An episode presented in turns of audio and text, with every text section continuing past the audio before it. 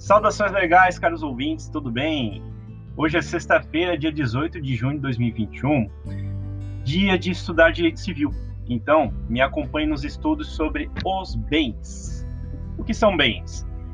Bens são os objetos das relações jurídicas. São eles que ocupam o centro de um litígio e podem ser mensurados economicamente. A doutrina os classifica em bens corpóreos, aqueles que são bens de propriedade físicas, portanto tangíveis. A palavra deve ser gravada em tangíveis. Podem ser também incorpóreos, não se apresentam então fisicamente, mas podem ser traduzidos em moeda. Bens corpóreos são objetos de contrato de compra e venda, enquanto os incorpóreos são objetos de contrato de cessão. Qual a classificação legal? Bens considerados em si mesmos, bens quanto à mobilidade. Então vamos falar um pouco sobre os bens imóveis. São bens considerados em si mesmo e são bens considerados a sua mobilidade. Bens imóveis são aqueles que não podem ser removidos sem que haja alteração física ou substancial. Podem ainda ser divididos em bens naturais, tudo o que se adere ao solo e às suas adjacências. Mas também podem ser acedidos fisicamente, industrial ou manufaturadamente pelo homem. Aí nós temos um pouquinho de jurisprudência, gente, ó. Enunciado número 11 da primeira jornada do direito civil. Não persiste no novo sistema legislativo a categoria dos bens por acessão intelectual. Aí eu peço a vocês, deem uma olhadinha lá no enunciado número 11, mas quando a gente for fazer a revisão da jurisprudência, com certeza esse enunciado vai ser melhor esmiuçado, tá bom? Então, bens imóveis não perdem o caráter de imóvel. As edificações, que separados do solo, mas conservam a sua unidade e forem removidas para outro local. Então, mesmo que a gente retire um bem do imóvel e mude para outro local, mas com a intenção de que naquele outro local ainda ele permaneça como imóvel, ele não vai perder essa classificação de ser um bem imóvel. Os materiais provisoriamente separados de um prédio para nele se reempregarem. Portanto, é isso.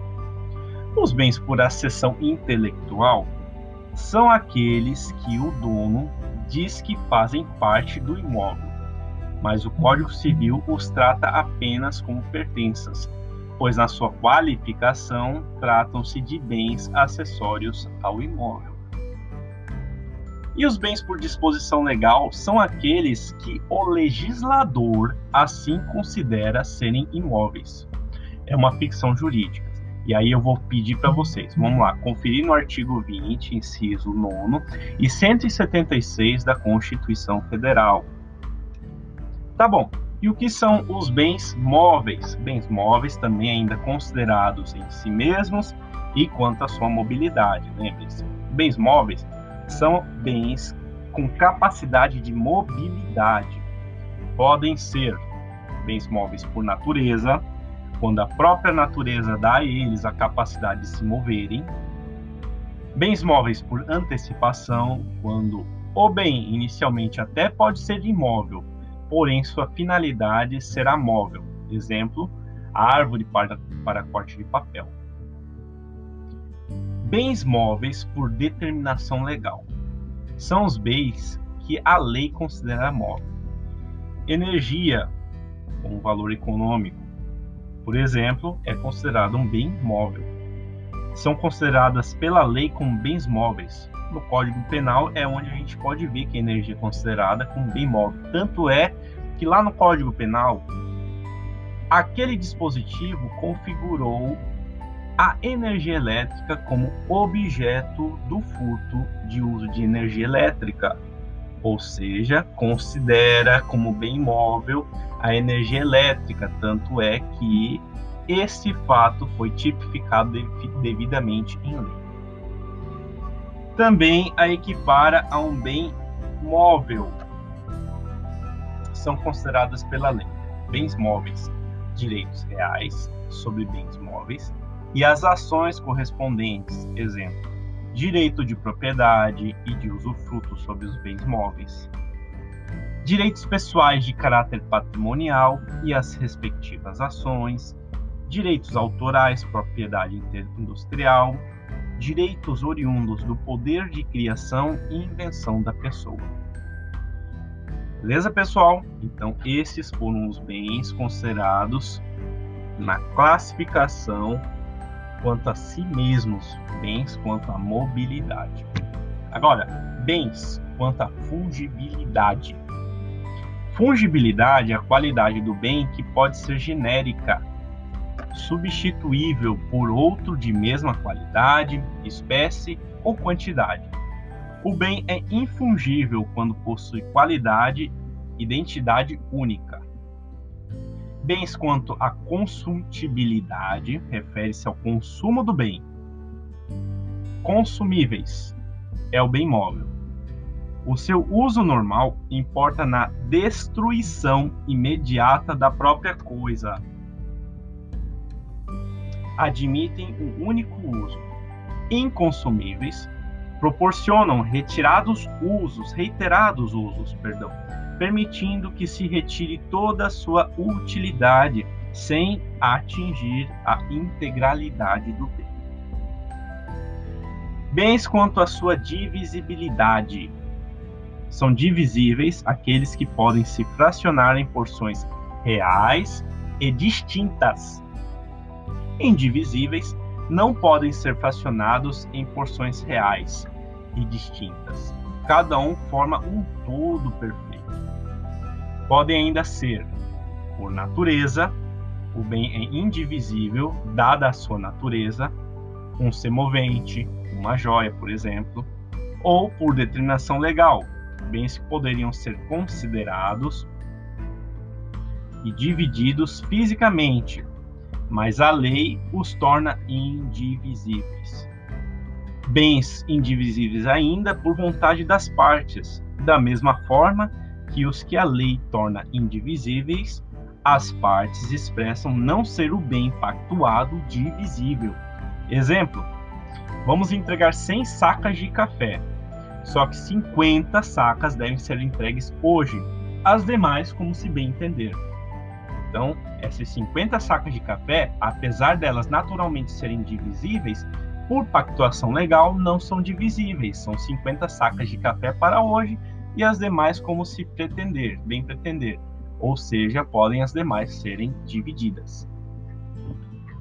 Bem, quanto à sua individualidade, são bem singulares ou individuais, aqueles que, apesar de serem reuníveis, são considerados de modo individual, não dependem dos demais que compõem.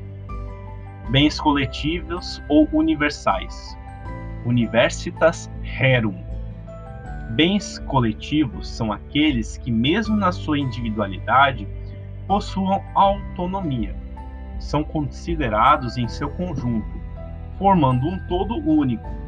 Passam a ter juntos individualidade própria. É um gênero com duas espécies. Universalidade de fato é uma pluralidade de bens singulares, compóreos e homogêneos, ligados entre si pela vontade humana. Devem pertencer à mesma pessoa e ter destinação unitária, ou seja, um fim específico. Universalidade de direito é a pluralidade de bens singulares compóreos e heterogêneos, ou até incorpóreos.